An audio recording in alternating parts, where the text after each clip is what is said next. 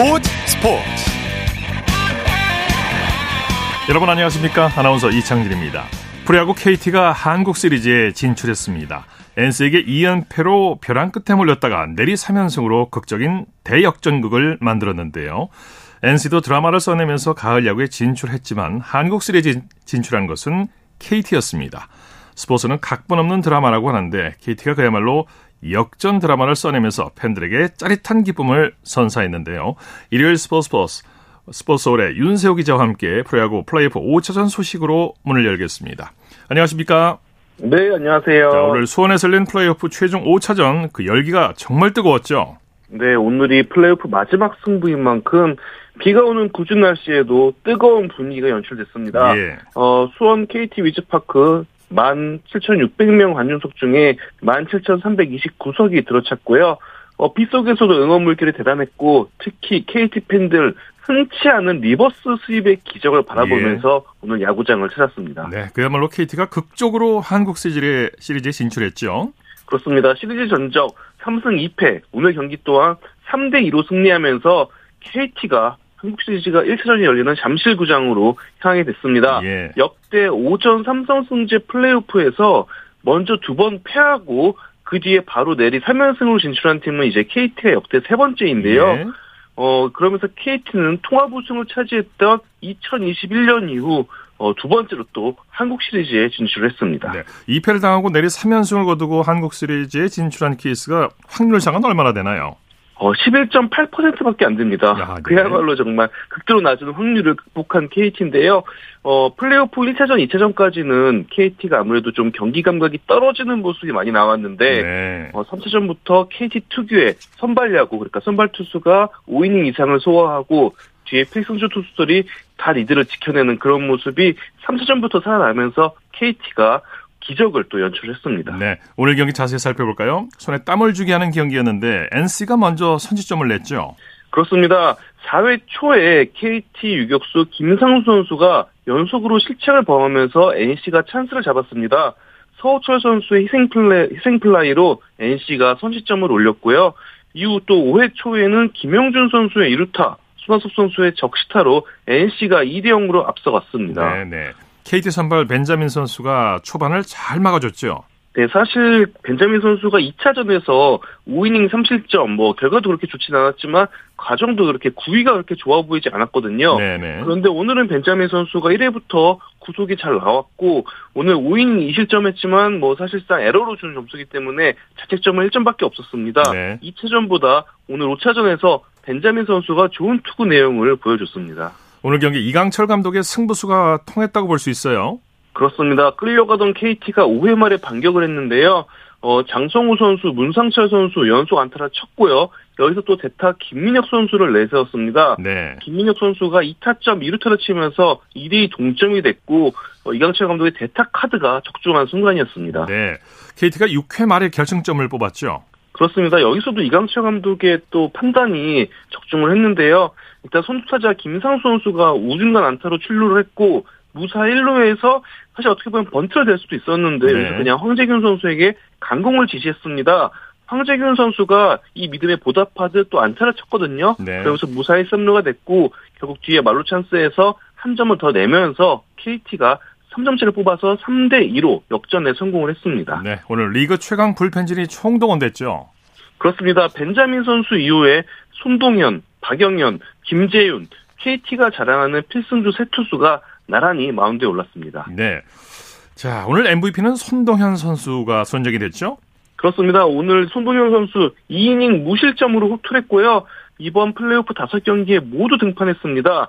총 7이닝 무실점을 했는데 어, 현장 기자 투표에서 어, 71표 중에 39표를 획득하면서 시리즈 MVP가 됐습니다. 네. 자, 반면에 NC 패디 선수가 5차전에 등판을 하지 않아서 팬들이 많이 아쉬웠을 것 같아요. 그렇습니다. 사실 뭐 순서상으로는 오늘 5차전에 선발 등판해야 되는 패디 예. 선수인데 아무래도 좀 불편함이 아직 남아 있다고 했고요. 오늘 경기에서도 경기 중에 이제 더그아웃에서 불펜으로 이동하면서 중간 투수로 등판할 것 같은 모습을 보였거든요. 네. 그 순간 또 NC 팬들이 막 환호성을 지르면서 패디 선수의 등판을 기대하기도 했는데 아직 좀 팔꿈치에 불편함이 남아있다고 해요. 그래서 네네. 네. 마운드에 오르지 못했고 패티 선수 오늘 경기가 패배로 끝나자 또 울음을 터트리는 모습도 보였다고 합니다. 네. 자 이제 KT는 정기리그 1위 LG와 오는 7일부터 한국 시리즈를 벌이게 되죠. 그렇습니다. 7전 4선 승제로 펼쳐지는 한국 시리즈에 돌입하는데요. KT는 2021년 이후 2년 만에 정상을 노리고 아, LG는 1994년 이후 29년 만에 지금 우승을 노리고 있습니다. 예. 네, 한국 시리즈 뭐 당연히 뜨거운 열기를 뭐 보장할 것 같은데 어, 내일부터 내일 오후 2시부터 입장권 예매가 시작된다고 합니다. 네. 한국 시리즈 1차전은 이제 7일 날 잠실에서 열리는데 1차전 어떻게 예측하십니까? 네, 아마도 LG는 선발 투수로 케이시 킬리 선수를 예, 어, 내세울 것 같고 KT는 고용표 선수가 선발 등판할 것 같습니다. 네. 어, 키는 아무래도 그 LG의 도루 뛰는 야구가 아닐까 싶어요. LG가 정말 올 시즌 내내 가장 많이 뛰는 팀이었는데 이 뛰는 야구가 또 KT와 정규 시즌 경기에서 잘 통했습니다. 그러면서 LG가 10승 6패로 어, 상대 전적 우위를 점했는데요. 과연 LG의 도루가 한국 시리즈에서도 통할지가 굉장히 관심이 모아집니다. 네, 소식 감사합니다. 네, 감사합니다. 프로야구 소식 스포츠 서울의 윤세호 기자와 정리했습니다.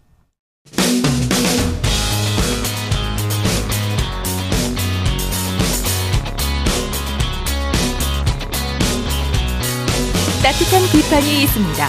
냉철한 분석이 있습니다. 스포츠 스포츠 일요일 스포츠 스포츠 생방송으로 함께하고 계십니다. 9시 28분 지나고 있습니다. 이어서 프로농구 소식 전해드립니다. KBS N스포츠의 손대범 농구 해설위원입니다.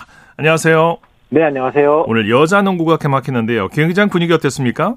네, 오늘 마침내 2023-2024 여자 프로농구가 개막했습니다. 개막전은 지난해 챔피언전에서 만났던 우리은행과 BNK 썸 간의 재대결이었는데요. 네. 우리은행의 홈구장인 아산에서 열렸습니다. 오늘 역시 개막전이다 보니까 1,500명 어, 가까운 팬들이 경기장을 꽉 채우면서 또 뜨거운 반응을 보여줬습니다. 네. 개막전부터 열기가 아주 뜨거워서 연장까지 가는 혈투를 벌였죠, 두 팀이?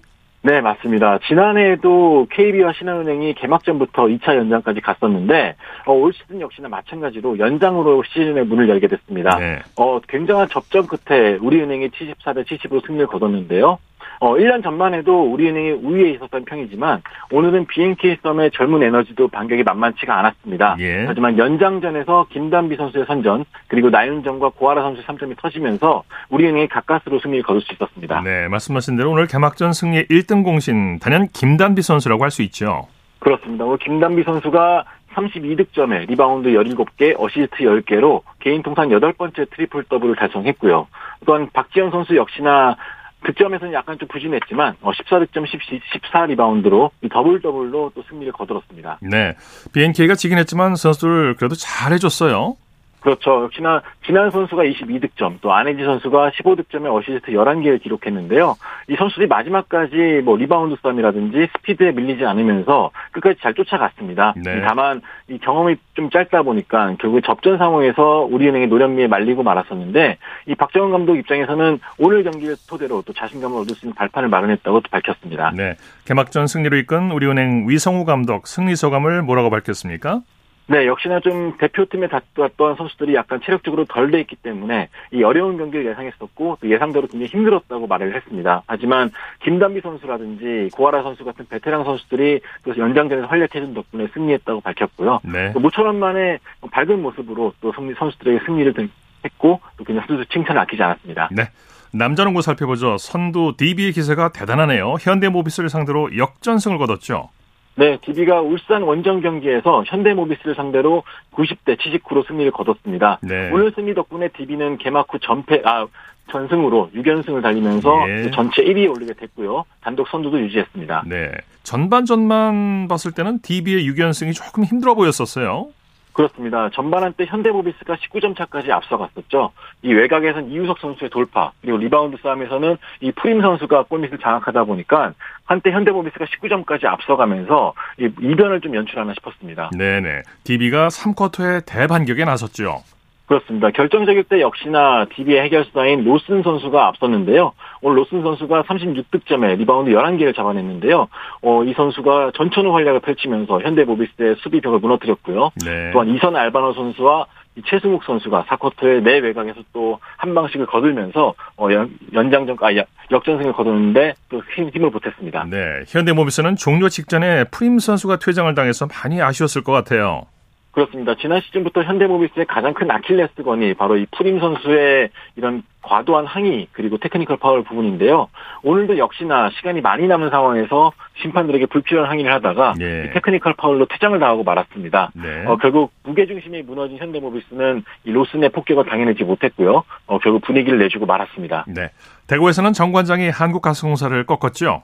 네, 이 정관장이 원정 경기에서만큼은 좀 승리를 계속 이어가는 또 징크스를 이어가고 있는데요. 한국가스공사를 상대로 91대 80으로 승리를 거두면서 이 3승 3패 SK와 공동 5위가 됐습니다. 네. 이 정관장 같은 경우는 사실 홈에서는 아직까지 1승도 거두지 못하고 있는 반면에 원정에서는 꾸역꾸역 또 승리를 거두고 있기 때문에 네. 이 팬들 사이에서는 이 홈구장이 낯선 거 아니냐라는 말이 나올 네. 정도로 좀 네. 아쉬움을 삼고 있는데 원정에서만큼은 또 선수들이 고른 활약을 보여줬습니다. 네, 정관장 말씀하신 대로 모든 선수들이 고른 활약을 보여줬어요. 네, 특히 오늘은 이적생인 최성원 선수가 이 이적 이후에 가장 높은 득점인 20점을 기록했는데요. 3점슛 4개와 함께 팀을 이끌어줬고 또한 렌즈 아반두 선수 역시나 12점을 거들었습니다. 예. 자, 이번에는 NBA 소식 살펴보죠. 보스턴이 개막 5경기 무패 행진을 이어가고 있네요. 네, 역시나 스타 군단으로 재무장한 보스턴의 또 시즌 초반 기세가 무섭습니다. 오늘 제이슨 테이텀 선수의 32득점을 앞세워가지고 이 브루클린 네츠를 상대로 124 대 114로 승리를 거뒀는데요. 네. 뭐 포르징기스 22득점, 제일런 브라운 23득점 등 이 주력 선수들이 모두 제 몫을 다해주면서 기분 좋게 승리를 이어갔습니다. 네. 필라델피아는 피닉스를 꺾고 4연승을 거뒀네요. 네, 조엘 엠비디 선수가 활약한 필라델피아가 112대 100으로 피닉스를 꺾었습니다. 이 필라델피아는 최근에 제임스 하든 선수를 트레이드하면서 약간 분위기가 좀 어수선했던 상황이었는데 이 타이리스 맥시 선수가 22득점에 10어시스트로 또 팀을 이끌어주면서 어, 또 피닉스라는 까다로운 상대를 넘는 데 성공했습니다. 예. 피닉스는 스타 군단으로 기대를 모았지만 정작 부상 때문에 이 스타들이 동시에 출전한 경기가 없습니다. 이 듀란트 선수가 31득점으로 분투했지만 결국 뒷심 부족으로 무너지고 말았습니다. 네. 그 밖에 다른 경기 소식도 전해주시죠. 네, 올랜도 매직은 오늘 홈 경기에서 LA 레이커스를 120대 101로 대파했습니다.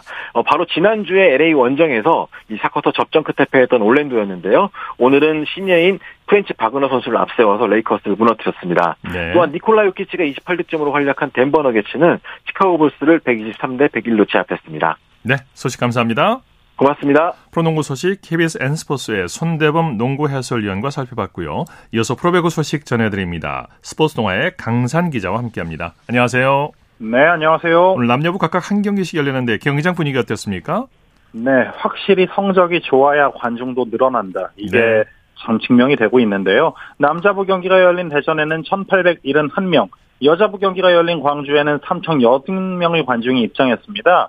삼성화재는 최근 상승세에 팬들도 덩달아 신이 난 모습입니다. 네, 먼저 남자부 경기부터 살펴보죠. 삼성화재가 한국전력을 꺾고 기분 좋게 1라운드를 마무리했네요.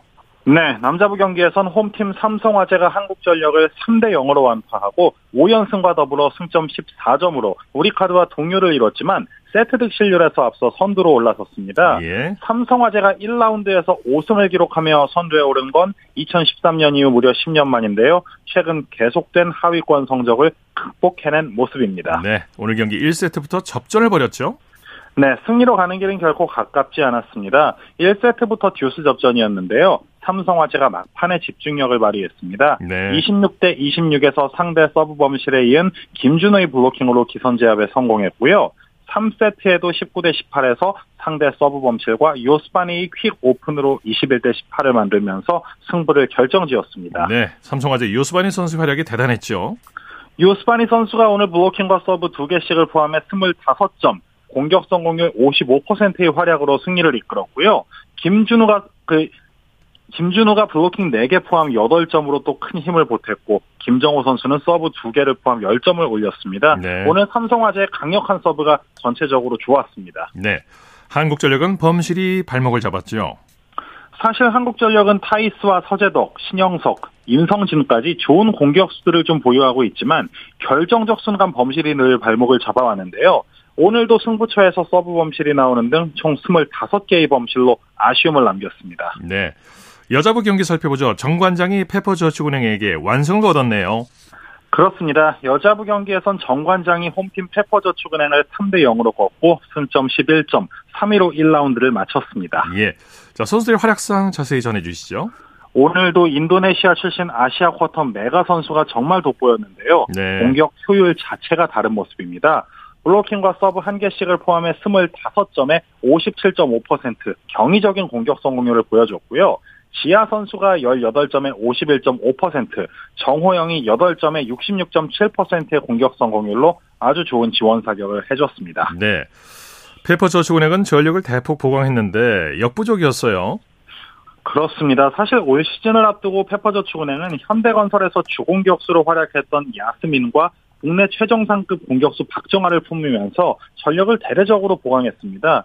하지만 아직 전체적인 조화가 좀 이루어지지 않는 모습인데요. 네. 일각에선 급변한 팀 컬러에 적응기가 필요하다는 분석이 나옵니다. 2라운드에는 조금 달라진 모습이 기대됩니다. 네. 1라운드 순위 한번 살펴볼까요? 네, 남자분은 승점 14점의 삼성화재와 우리카드가 세트 득 실률 차이로 1위와 2위를 나눠, 나눠 가졌고요.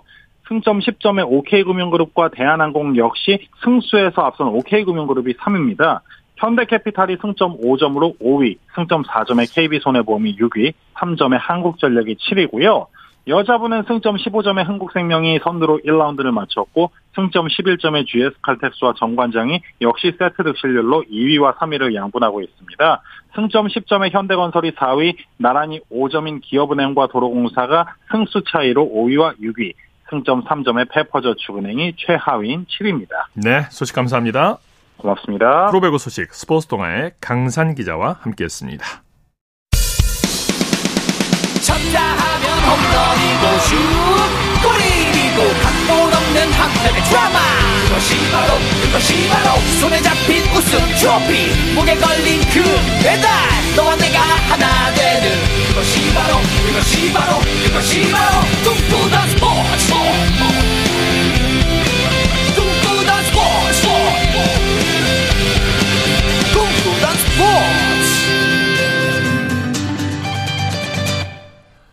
일요일 스포츠 스포츠 생방송으로 함께하고 있습니다. 9시 39분 지나고 있습니다. 이어서 축구 소식 전해드립니다. 베스트 11의 임기환 기자와 함께합니다. 안녕하세요.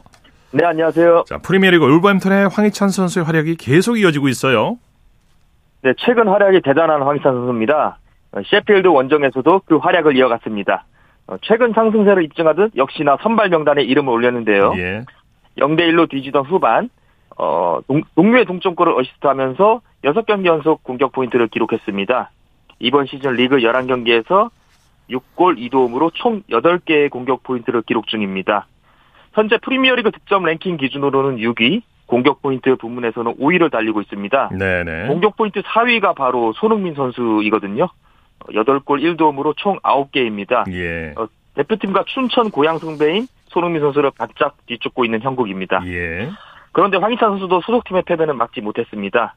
예, 활약은 좋았습니다만은 어, 울버햄턴이 종료 직전 상대에게 페널티킥을 허용하면서 홈팀 셰필드의 시즌 첫 승을 헌납하고 말았습니다. 예, 네. 뼈아픈 패배였어요. 독일에서는 이재성 선수의 활약이 대단했죠. 이재성 선수가 약 2개월 만이죠. 득점포를 재가동했습니다. 네. 8월 27일 어, 프랑크푸르트전에서 시즌 첫 골을 넣은 뒤로 득점이 없었거든요. 그런데 라이프치히와 치르는 홈경기에서 선발로 나와서 시즌 2호 골을 터뜨렸습니다. 득점뿐 아니라 경기에 미친 영향력도 대단했는데요. 네. 어, 공격 지역에서 엄청난 활동량으로 어, 역습 선봉에서는 물론이고 특유의 성실성으로 수비에도 적극적으로 가담했습니다. 네. 뭐한 축구 매체는 이재동 선수에게 팀 내 두 번째로 높은 평점을 매겼습니다. 이재동 선수의 소속팀 마인츠가 이번 시즌은 상황이 많이 어려운데요. 네. 어, 이 경기 전까지 개막 후 9경기에서 승리가 없었거든요. 그런데 이재동 선수가 천금 같은 헤더골을 터뜨리면서 팀을 수렁에서 구해냈습니다. 네. 마인츠는 종전 최하위에서 17위로 올라섰습니다. 네. 자, 바이런 민회의 김민재 선수는 혹사 논란이 일고 있죠. 어, 최근 뛴 거의 모든 경기에서 풀타임을 소화하고 있습니다. 어, 여기에는 뭐 미넨의 팀 사정도 엮여 있습니다. 예. 어, 다른 중앙 수비수 자원이 부상을 많이 당한 터라 김민재 선수를 쉬게 해줄 여력이 되지 않거든요. 예. 어, 팀 동료 레온 고레치카 선수가 오죽하면은 김민재 선수의 SNS에 독일어로 기계 같다라는 멘션을 달았는데요. 예.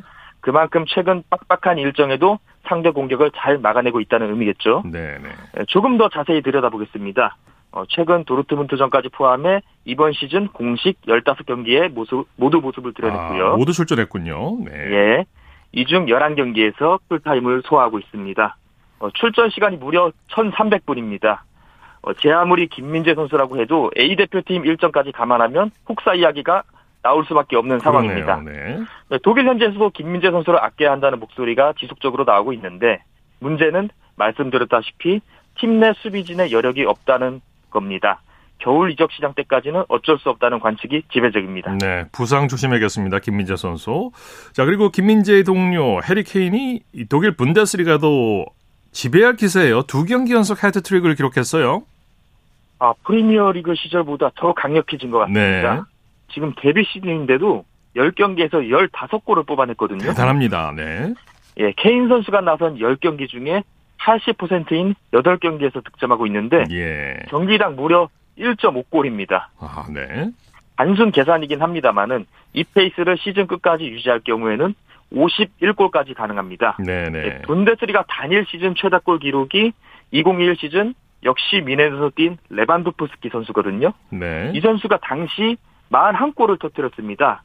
어, 71, 72 네. 시즌 게르트 뮐러 선수의 대기록을 거의 반세기 만에 갈아치웠는데 케인 선수는 현 페이스를 유지한다면 그 두 선수의 기록은 물론이고 분데스리가 역사상 처음으로 50골 이상의 신기록을 달성할 수 있습니다. 네네. 자, 케인 선수가 프리미어 리그를 이탈해서 이제 독일 리그로 갔는데 이 케인의 이탈한 공백을 손흥민 선수가 아주 잘 메워주고 있어요. 프리미어 리그 사무국에서 극찬을 했다면서요. 프리미어 리그 사무국에서 이런 평가를 내렸습니다. 어, 손흥민을 센터포워드로 기용한 선택은 이번 시즌 EPL에서 최고의 전술이다. 네. 라고 말입니다. 어, 실제 손흥민 선수의 평균 슈팅 전환율은 이번 시즌 가히 독보적인 수준입니다. 지난 8시즌 슈팅 전환율이 17%가 조금 넘었었거든요. 네네. 그런데 이번 시즌에는 거의 29%에 육박합니다. 네. 11% 이상 늘어난 셈인데 특히나 결정적 득점 기회에서의 슈팅 전환율이 지난 8시즌 평균 약 49%, 이번 시즌은 약 86%로 비약적으로 상승했습니다. 네네. 손흥민 선수가 2021-22 시즌 득점왕을 차지했잖아요. 네네. 뭐 그때보다 더 높은 수치라서 어, 사무국의 극찬이 타당하다고 볼 수 있겠습니다. 예.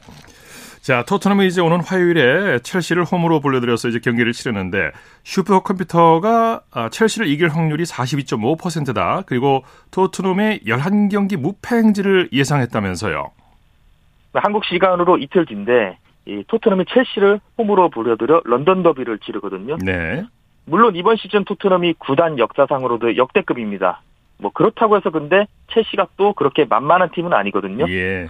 그런데 슈퍼컴퓨터조차도 캡틴 송과 엔제볼 그러니까 주장 손흥민 선수와 엔제 포스테코글루 감독의 조화로 토트넘의 승리를 높게 잡은 겁니다. 예. 뭐 엔제볼이 또 뭐 조세 무리뉴, 뭐 누누 산투, 안토니오 콘테 감독 시절엔 상상도 못했던 공격적인 축구를 구사하고 있고 실제 결실까지 맺고 있지 않습니까? 예. 뭐 레벨이 있는 팀들 사이에서 40%가 넘, 넘는 승률은 그만큼 현재 토트넘의 가치를 높게 평가한 것이다 볼 수 있겠습니다. 예. 만약에 토트넘이 이제 11경기 무패 행진을 기록한다면 또 하나의 새로운 역사를 쓰게 되는 거죠. 엄밀히 말하면 토트넘보다는 포스테코글루 감독이 쓰게 되는 셈인데 어, 시즌 개막 후 11경기 무패거든요. 이 기록을 쓴 감독이 프리미어리그 역사상 두 명밖에 없습니다. 그렇군요. 네. 네 94년 노팅엄의 개막 후 11경기 무패 기록, 이 기록을 프랭크 클라크 감독이 썼고요. 예. 어, 비교적 최근이죠. 2018년 첼시를 이끌었던 마우리치오 사리 감독. 어, 이 감독이 12경기 연속 무패 기록을 예. 썼었습니다. 네. 뭐 과르디올라나 무리뉴 같은 세계 최고 수준의 명장도 이루지 못한 대기록을 이번에 포스테가 코골르 감독이 승리하면 달성을 하게 되는 것입니다. 네, 오늘 화요일 새벽 경기입니다. 소식 감사합니다. 네, 고맙습니다. 축구 소식 베스트 11의 임기환 기자와 살펴봤고요. 이어서 한 주간 이슈가 됐던 스포츠계 소식을 집중 분석해보는 최동호의 스포츠 칼럼 시간입니다. 강원 동계 청소년 올림픽이 2개월여 앞으로 다가왔습니다. 내년 1월 19일에 막을 올리는데요. 스포츠 평론가 최동호 씨와 함께 준비 상황 자세히 들여다보겠습니다. 안녕하십니까? 예, 안녕하세요. 이번 대회는 강원도 평창, 강릉, 정선, 횡성 4개 도시에서 열리게 되죠? 어, 예, 그렇습니다. 이 말씀하신 대로 이 2024 강원 동계 청소년 올림픽은 내년 1월 19일에 개막하거든요. 네. 2월 1일까지 열리고요. 80여 개국에서 15세에서 어, 18세까지 청소년 1,900여 명이 참가하게 됩니다. 네네. 이 빙상, 아이스하키, 컬링, 스키를 포함해서 15개 종목 어, 81개 세부 종목 경기가 열리게 됐는데, 어, 경기는 평창, 강릉, 정선, 횡성, 강원도 4개 도시에서 열리게 되고요. 예. 이 설상 종목과 썰매 종목은 평창, 알파인 스키하고 모굴은 정선, 어, 그리고 이 프리스타일 스키와 스노우보드는 횡성에서 열리게 됩니다. 네. 이 강릉에서는 빙상 경기가 열립니다. 네. 개회식이 강릉과 평창 두 곳에서 동시에 열린다고 하는데 예. 개회식이 공동 개최되는 것은 청소년 올림픽 역사상 처음이라고 하죠? 어, 예, 처음이죠. 예, 상상력을 발휘하고 이 창의성에 기반한 공동 개최면 좋겠는데 어, 사실은 좀 그렇지 못한 것 같아서 좀 많이 아쉽습니다. 네네. 이 개회식을 어느 도시가 개최하느냐 이걸 놓고서 이 강원도가 어, 준비 과정에서 심각한 갈등을 빚기도 했었고요. 네. 뭐 결국 이 강릉 스피드 스케이트장하고 평창의 평창 돔에서 동시에 개최하기로 결정이 된 겁니다. 예. 이 두 도시에서 이 개회식 동시 개최가 가능할까, 무리 없이 진행될 수 있을까 의문이 드는 것도 사실이죠. 네. 예. 어느 한 도시를 이 결정하지 개최 이 개회식 개최 도시로 결정하지 못하고 이 강릉과 평창이 공동 개최한다는 것은 결국 이 지역 갈등 봉합을 위한 편법이라는 것을 부인하기는 힘들겠고요. 네. 이 개회 선언 같은 주요 행사는 강릉 스피드 스케치장에서 진행 진행을 하고 평창 도매에서는 어, 이것을 이원으로 중계하는 방식으로 네. 이 개회식이 공정 어, 개최될 예정입니다. 네. 조직위원회가 평창 동계올림픽 시설을 충분히 활용하겠다 이렇게 밝혔는데 예. 시설 투자가 많이 줄면서 이번 대회는 경제 올림픽을 목표로 하고 있다고 하죠. 어, 예, 그렇게 됐습니다. 이 2018년에 평창 동계올림픽을 우리가 개최했고요. 그 경기장이 그대로 많이 남아 있죠. 활용하고 네네. 있죠. 경기장을 보수해서 사용하기 때문에 투자 비용이 많이 줄었습니다. 네. 평창 올림픽 때는 이 스피드 스케이트장 음, 경기장 하나만 건설하는데 1,300억 원이 들어갔거든요. 근데 이번 대회는 모든 그러니까 9개 경기장을 준비하는 데 들어간 사업비가 총 100억 원밖에 안 되다 네. 보니까 투자 비용이 상당히 절감이 됐죠. 그러네요. 알뜰하게 준비해서 경비를 절감했다는 것은 다행스러운 일인데 기대한 예. 만큼 경제 효과가 있어야 될 텐데 현재로서는 장담하기 힘든 상황이라고 하죠. 아, 이게 좀 문제가 될 것 같은데, 이 강원 통계 청소년 올림픽은 이 관중 25만 명을 포함해서 4개 개최 도시의 관광객 65만 명을 목표로 하고 있거든요. 네. 자, 그래서 이 경제효가 1,800억 원을 추산을 하고 있는데, 이 비용 절감은 확실한데 기대하는 만큼의 경제 효과, 이 관광객 유입 효과가 있을지는 좀 의문스럽습니다. 네네. 네. 왜냐하면은 아직 이 우리 국민 중에서도 이 강원 동계 청소년 올림픽이 열린다는 사실을 알고 계시는 분들이 많지는 않은 게 사실이거든요. 네. 어, 대회와 관련한 홍보가 제대로 이루어지지 않고 있고요. 어, 대회 개막까지 한 70일 정도 남아 있으니까 뭐 남은 기간 동안 이 강원 동계 청소년 올림픽 이 홍보에 좀 주력을 해야지 될 것 같습니다. 예. 청소년 올림픽은 15살에서 18살까지 청소년들이 참가하는 대회인데 예. 우리나라에서도 메달을 기대하는 유망주들이 많이 있죠. 어, 예, 그렇습니다. 예, 메달 유망주로는 예, 피겨 스케이팅 신지아 선수, 스노보드 이채운, 최가은 선수 등이 있거든요. 예. 이 신지아 선수는 15살인데 아, 지난해와 올해 이 주니어 세계 선수권 대회에서 은메달을 따냈고요.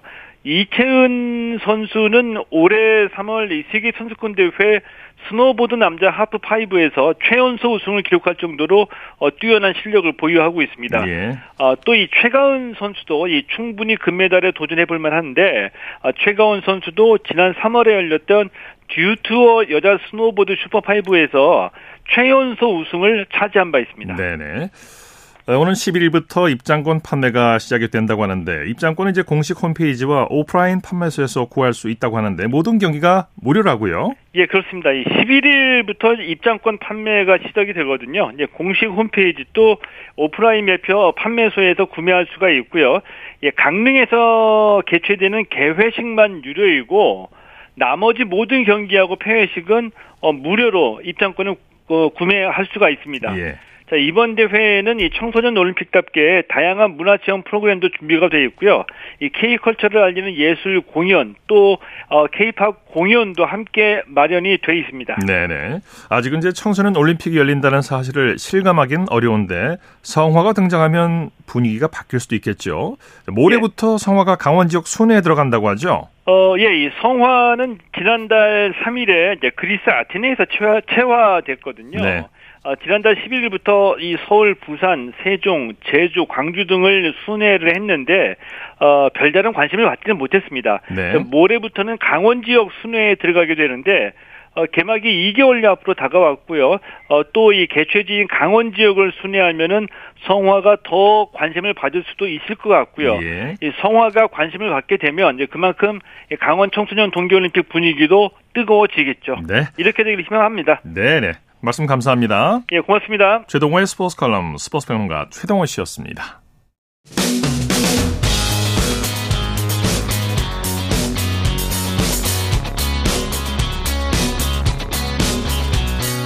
따뜻한 비판이 있습니다. 냉철한 분석이 있습니다. 스포츠 스포츠 이어서 다양한 종목의 스포츠 소식을 전해드리는 일요 스포츠 와이드 시간입니다. 곽지현 리포터와 함께합니다. 어서 오십시오. 네, 안녕하세요. 오늘 빗속에서 서울 마라톤 대회가 열렸죠? 그렇습니다. 늦가을을 느끼면서 서울을 가로질러 달리는 서울 마라톤 대회에 3만 5천여 명이 참가했습니다. 아, 많이 참가하셨네요. 네. 이 서울 상암 월드컵 공원을 출발해서 여의도 그리고 광화문을 거쳐서 잠실 종합 운동장까지 이렇게 42.19km 마라톤 풀코스를 네. 달렸습니다. 이 경기 시작 전부터 오락가락하던 비는 레이서 중반부터 굵어졌고요. 네. 그래도 참가자들 포기하지 않고 끝까지 완주하는 투혼 보였습니다. 예. 이 서울 마라톤 대회 1등은 에티오피아의 데르세 선수가 차지했습니다. 네네. 그러니까 2시간 7분 22초에 완주했고요. 이 데르세 선수는 그동안 준우승만 4번 정도 했더라고요. 네. 네, 마라톤 입문 5년 만에 처음으로 서울 마라톤 대회 남자 국제부 정상에 올랐습니다. 네. 네, 국내 남자부 우승은 김건오 선수가 2시간 21분 19초로 2년 연속 1위를 차지했습니다. 네. 이 올해 이 국제부 통합 순위는 보면은 8위에 차지했고요. 이 김건호 선수는 이 대회 2연패를 달성해서 기쁘지만 기록에서는 좀 아쉽다. 이 내년에는 2시간 9분대에 진입하고 이 파리 올림픽 출전을 목표로 최선을 다하겠다고 소감 전했습니다. 네. 또 이어서 여자부는 임예진 선수가 2시간 34분 46초로 우승했습니다. 이 결승전을 통과한 뒤에 이 경기장을 찾은 부모님과 우승의 감격을 누렸는데요. 이번 대회 참 임예진 선수에게 큰 의미가 있습니다. 네. 바로 마, 마라톤을 그만둘 생각도 했는데 바로 지난 2년 전에 이 선수 갑상선암 진단을 받았다고 아, 해요. 아, 네. 네, 훈련과 체력이 중요한 운동 선수에게는 참 불리한 거죠. 임혜진 선수는 그래도 오기가 생겼고 이 수술을 받고 3주 만에 다시 운동을 시작했습니다.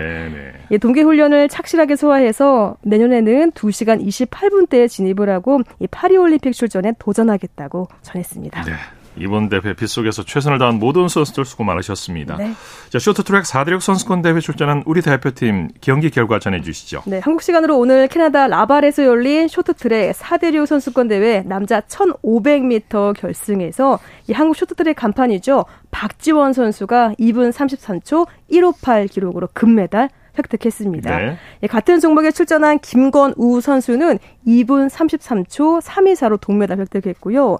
또 동명이인 선수인 여자 대표팀 박지원 선수는 이 한국의 취약 종목인 여자 500m에서 44초 192 기록으로 은메달 목에 걸었습니다. 예. 이 심석희 선수는 동메달 땄습니다. 또 여자 대표팀 선수들은 강세의 종목인 1500m에서 메달을 획득하지 못해서 참 아쉬움을 남겼고요. 이 박지원, 심석희 선수는 결승 진출에 실패했고 이소연 선수는 4위로 들어왔습니다. 예. 남자 500m에서도 메달을 따지 못했지만 남녀 계주는요 무난하게 결승 티켓 획득했습니다. 남자 5000m 계주 준결승에서 박지원, 서희라, 이정민, 장성호 선수 1위로 통과했고 또 여자 3000m 계주 준결승에는요 김아랑, 이소연, 또 박지훈, 심석희 선수 1위 했습니다. 네. 이렇게 내년 남녀 내일 그 남녀 계주 그리고 혼성 3000m 계주 또 남녀 1000m 결승이 열릴 예정입니다. 네.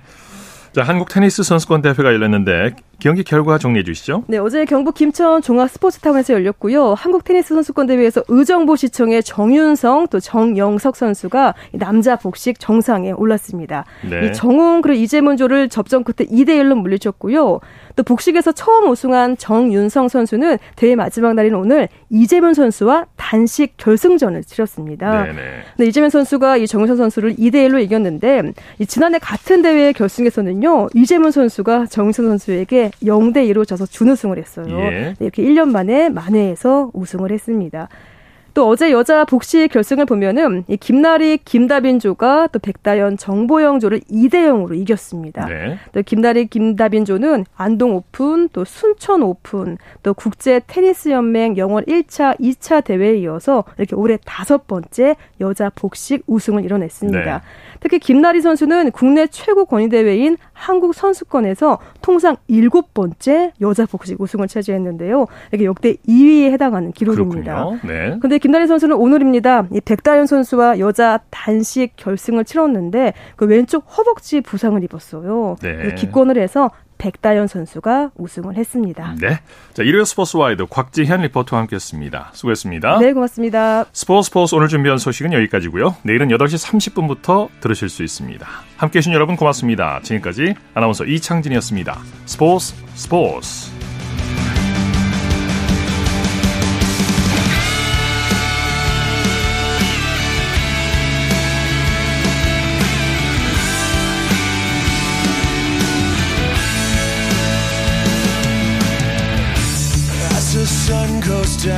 Front of me.